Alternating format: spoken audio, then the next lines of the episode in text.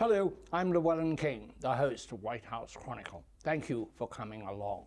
Uh, technology influences our politics hugely today, but it actually always has. This cell phone, for example, the movies that it can make could contribute to an entire change in the way we look at a police investigation or what we do about a building that fell down, where we have videography taken with a cell phone telling us what happened.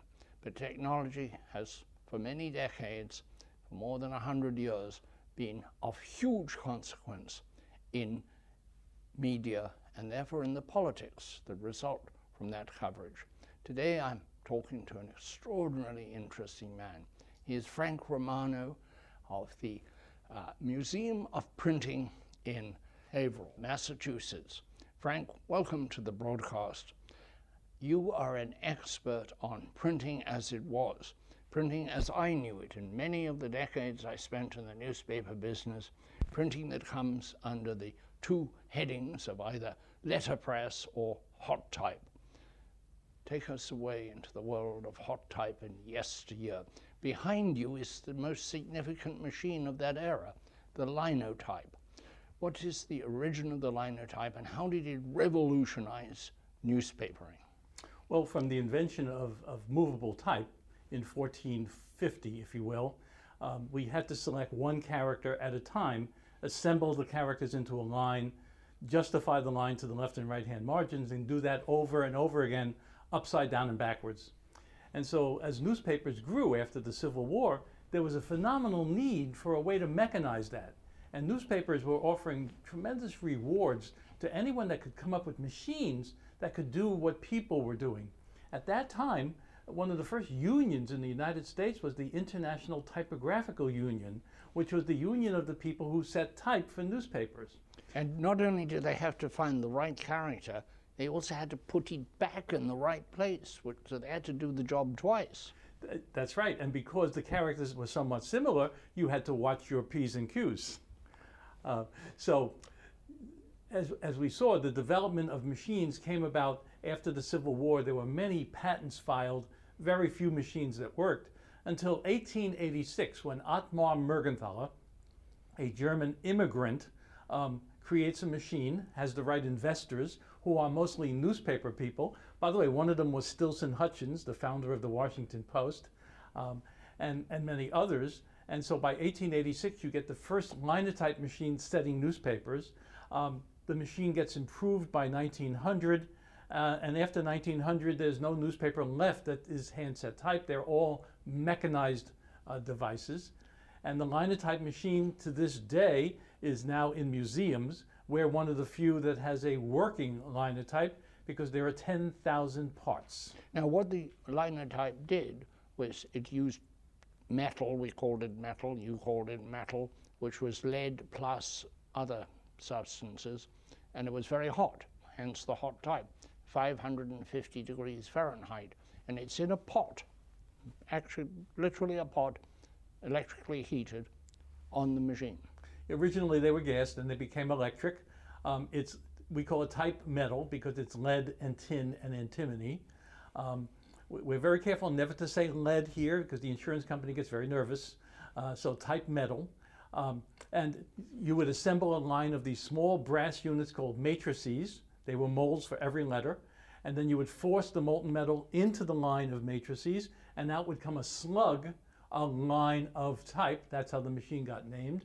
And that's what you would print from.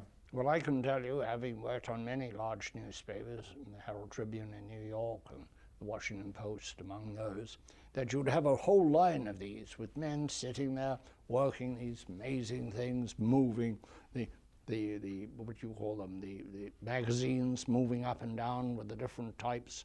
And this clicking sound as the completed, completed slug came down into a tray, which was carried away by the compositor, also known as the printer, some um, uh, change of words depending on which newspaper, which part of the country you're in. Uh, and that was the page. But what was interesting was, although this may sound enormously cumbersome, and it was in a way, it was an industrial operation. Uh, it was a factory that made newspapers in the middle of the night, primarily, not always, depended afternoon papers. I worked on those too. Uh, and yet it was done very quickly. I'm told that at the Washington Post, when the computers started setting the type, it actually uh, affected the deadlines adversely. They could set it quicker, now they probably sped that up again, but the old mechanical way with a hot type was faster. Shall we, shall we take people through how a newspaper was made? Obviously, the writers on typewriters, which came in about, you've got a typewriter museum here as well as a, a printing museum.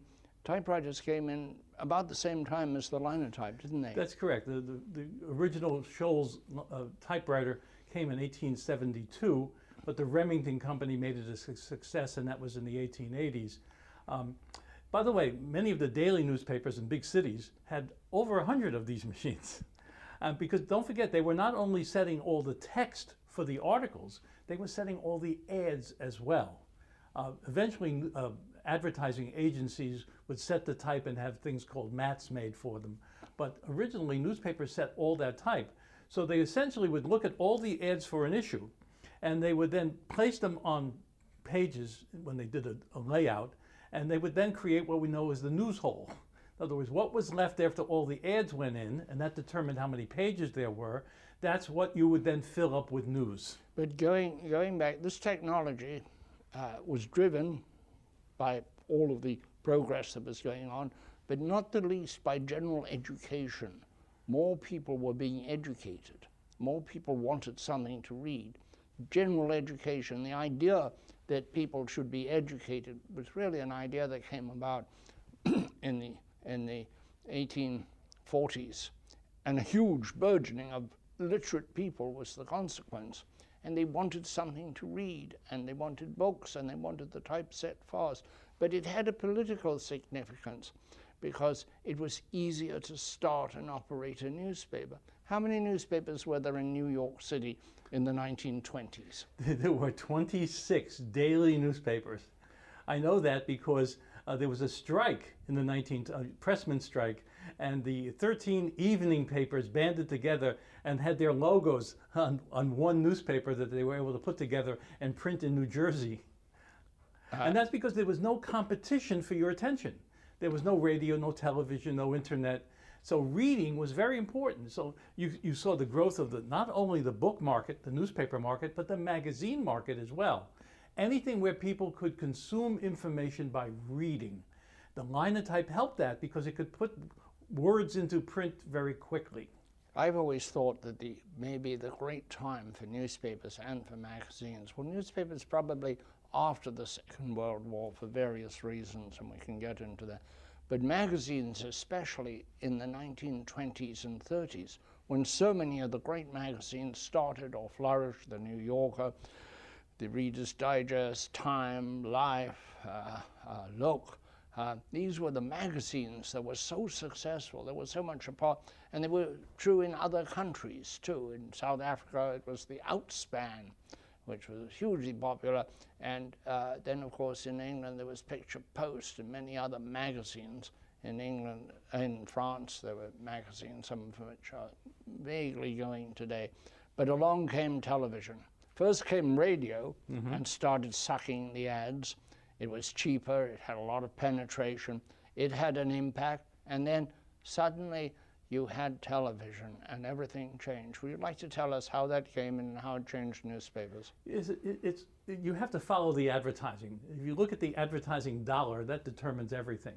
And so when radio came along, there were actually ads in printing magazines that were anti radio because advertising dollars were going that way.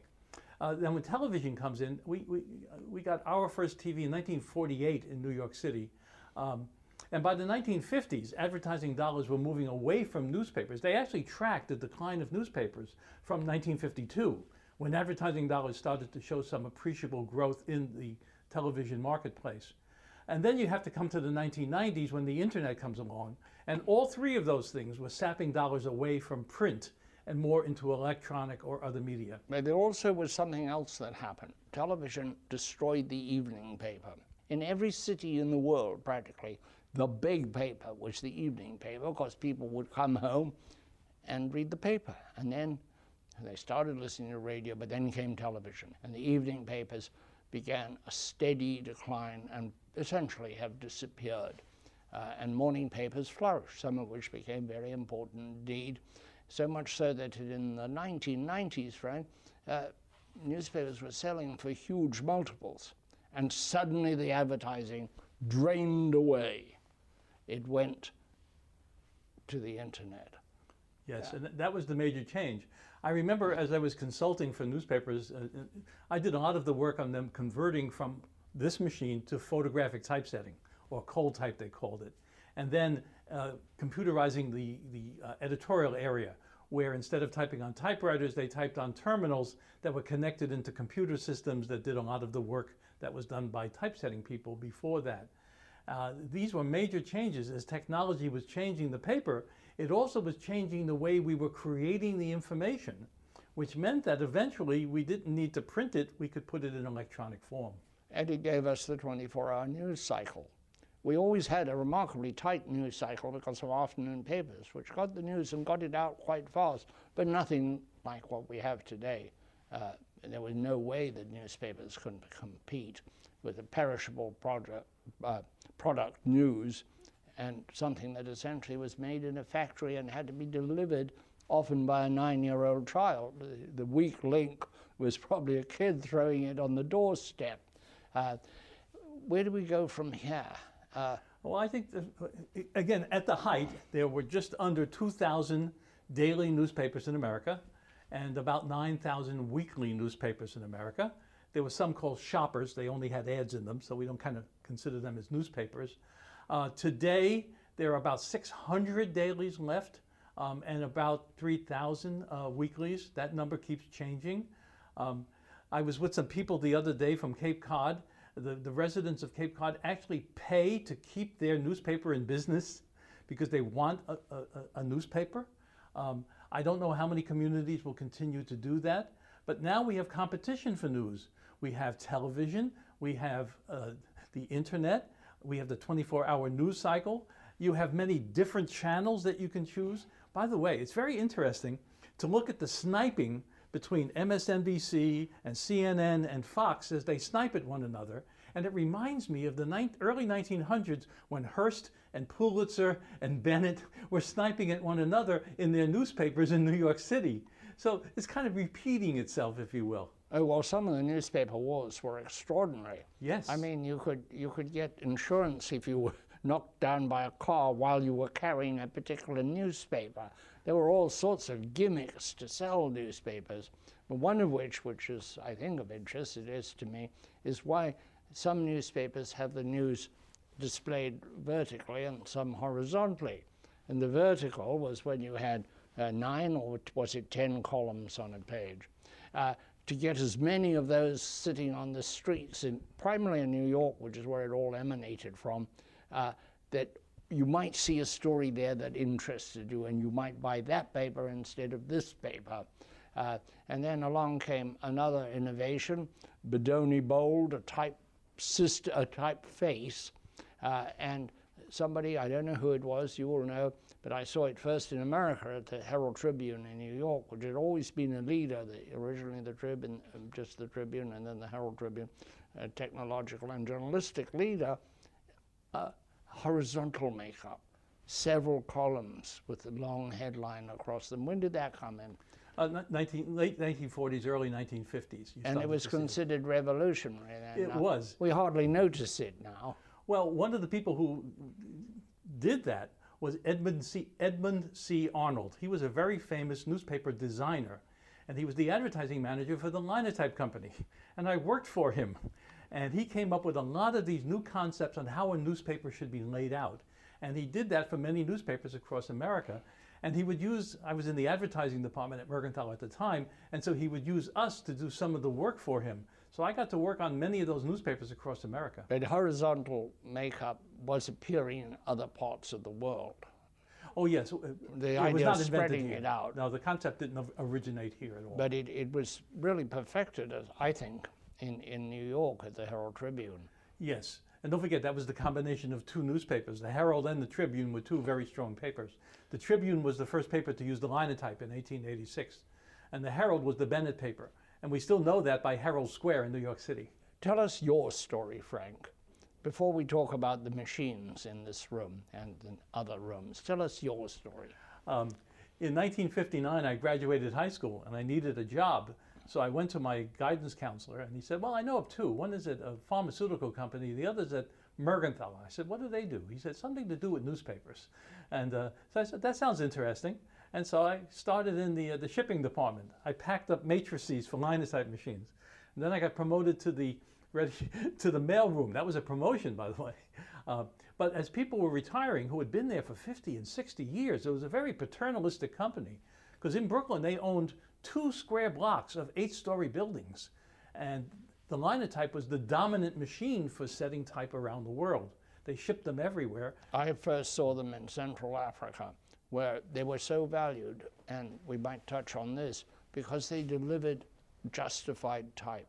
The that, lines were square, the pages were square, they weren't loose at one end.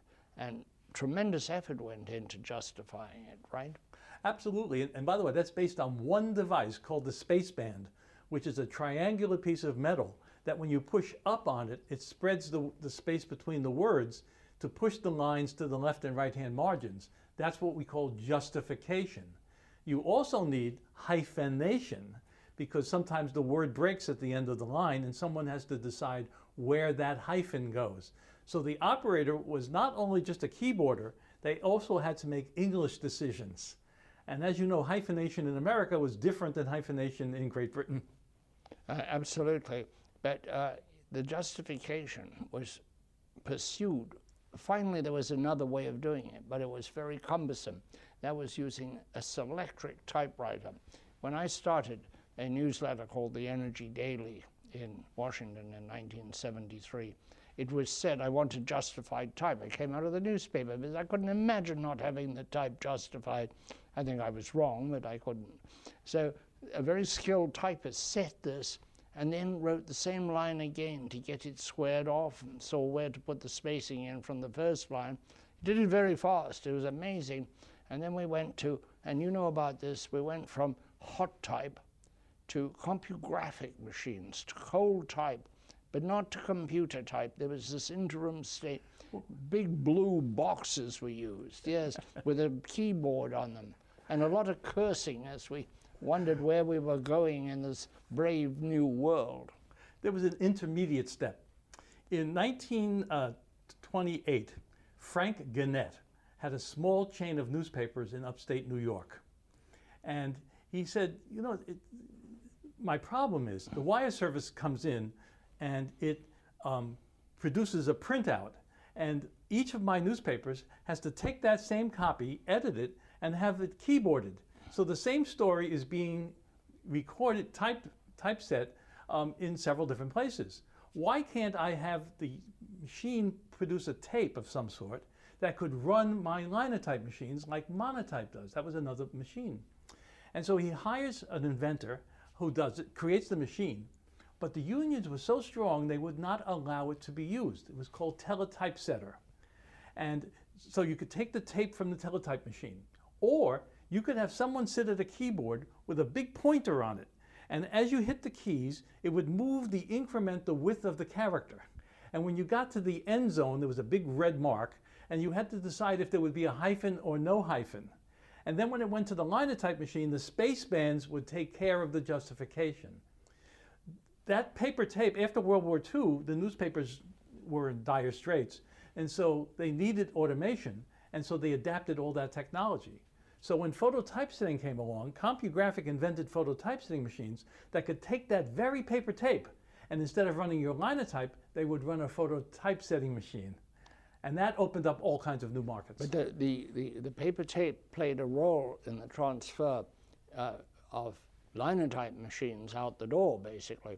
In the Washington Post, well, last year I worked in the composing room as an editor, in the Washington Post was 1973, and we were beginning to drive our linotypes with typeset computer tape.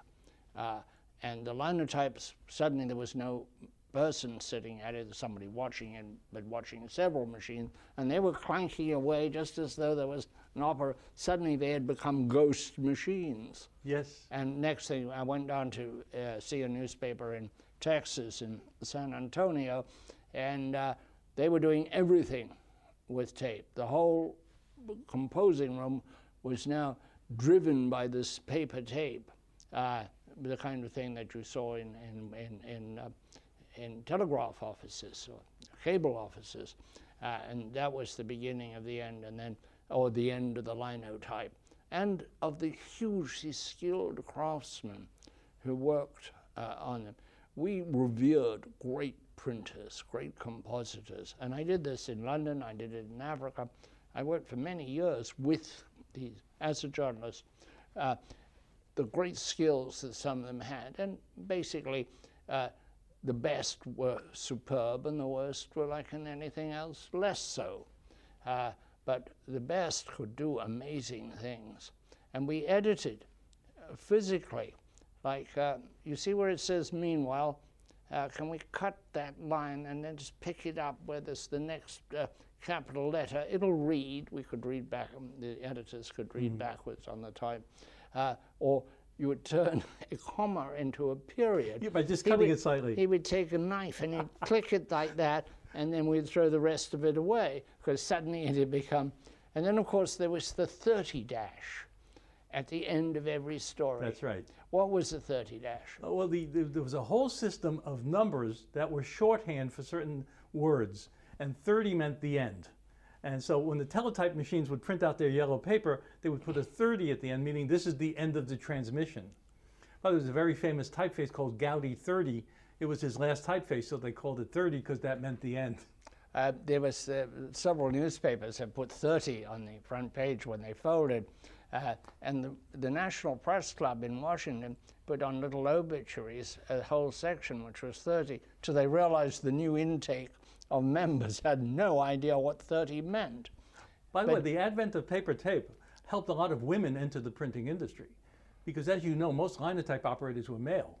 Um, and as we got, went to keyboards and terminals and electronic devices, now we saw the influx of, of women coming into the printing industry, uh, which I think improved the industry. Uh, that's right. There were not many women, and oddly, some of the women who we had at the big newspapers I worked on uh, in America were, uh, were handicapped because there was a major program to assist the mutes and people who had other related problems who were very good printers, they were government sponsored, Then they spoke sign to each other, and some editors learned sign to communicate with them.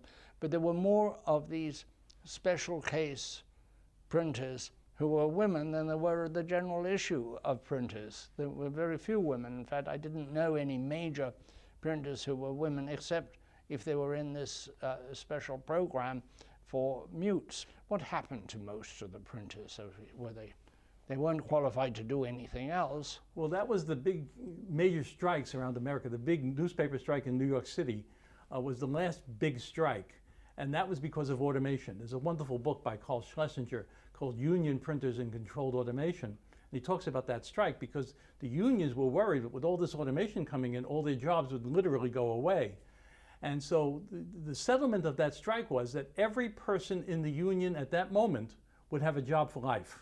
And it was only a few months ago that the last person under that contract at the New York Times retired. Amazing. Which was interesting.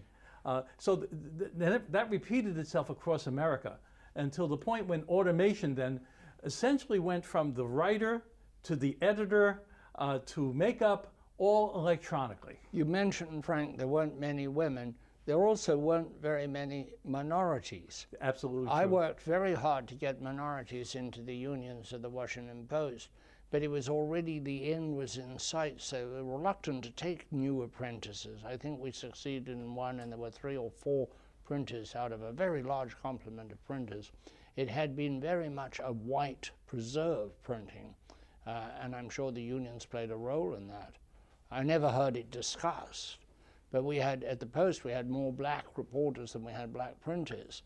And that was true actually in Baltimore as well, and I can't remember New York.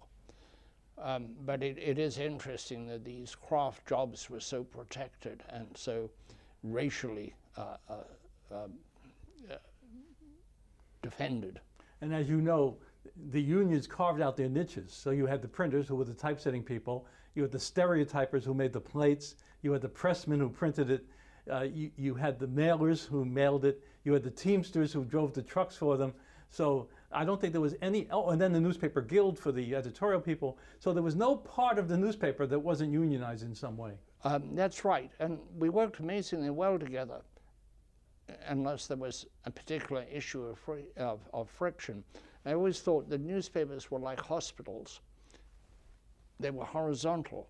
There was nobody in charge. You know, at, at 11 o'clock at night when you're putting out an edition of a newspaper, uh, there's nobody in charge. There's nobody you know. Uh, you are in charge if you're the makeup editor, but everybody you deal with in some way thinks they are responsible for that newspaper. The stereotyper, the cut maker, the, the engraver, the printer, and the pressmen, great machines, they must be in charge, and the mailers who must get the stacks of newspapers into the van. Uh, tell us about the museum. Where is it? How do people come here? How can they support it? How can they enjoy a walk down memory lane, a very important lane of memory? This is the Museum of Printing. We're in Haverhill, by the way, it's spelled Haverhill, but pronounced Haverhill. This is New England, uh, Haverhill, Massachusetts, just north of Boston. Uh, we're one of three museums of printing left in America. We, our, our, goal is to preserve any form of communication. So we have all the typesetting machines, presses, typewriters, computers, the only collection of cold type machines in the world. We have an 8,000 volume library. Uh, we document everything we do. I've written 65 books, all about printing technology of some sort. And so we're normally open only on Saturdays, but we will open during the week for anyone who wants to make an appointment. And there's nobody walking around here at the moment because this is not a Saturday. That is and correct. You're kindly open for us. Frank, thank you for joining us. That's our walk down memory lane. I love these machines. They were the background of my life for decades. I love the smell of them, the sound of them, and now just looking at them is a joy. They made a huge difference in the literacy of the nation, a huge difference in the wisdom of the nation, and they played a big part in our politics and the formulation of attitudes. That work has now moved on largely into the electronic era. I'm sad to see that happen but it is, of course, progress. Cheers. White House Chronicle is available as a podcast on Apple, Spotify, Stitcher, wherever you listen. We are there.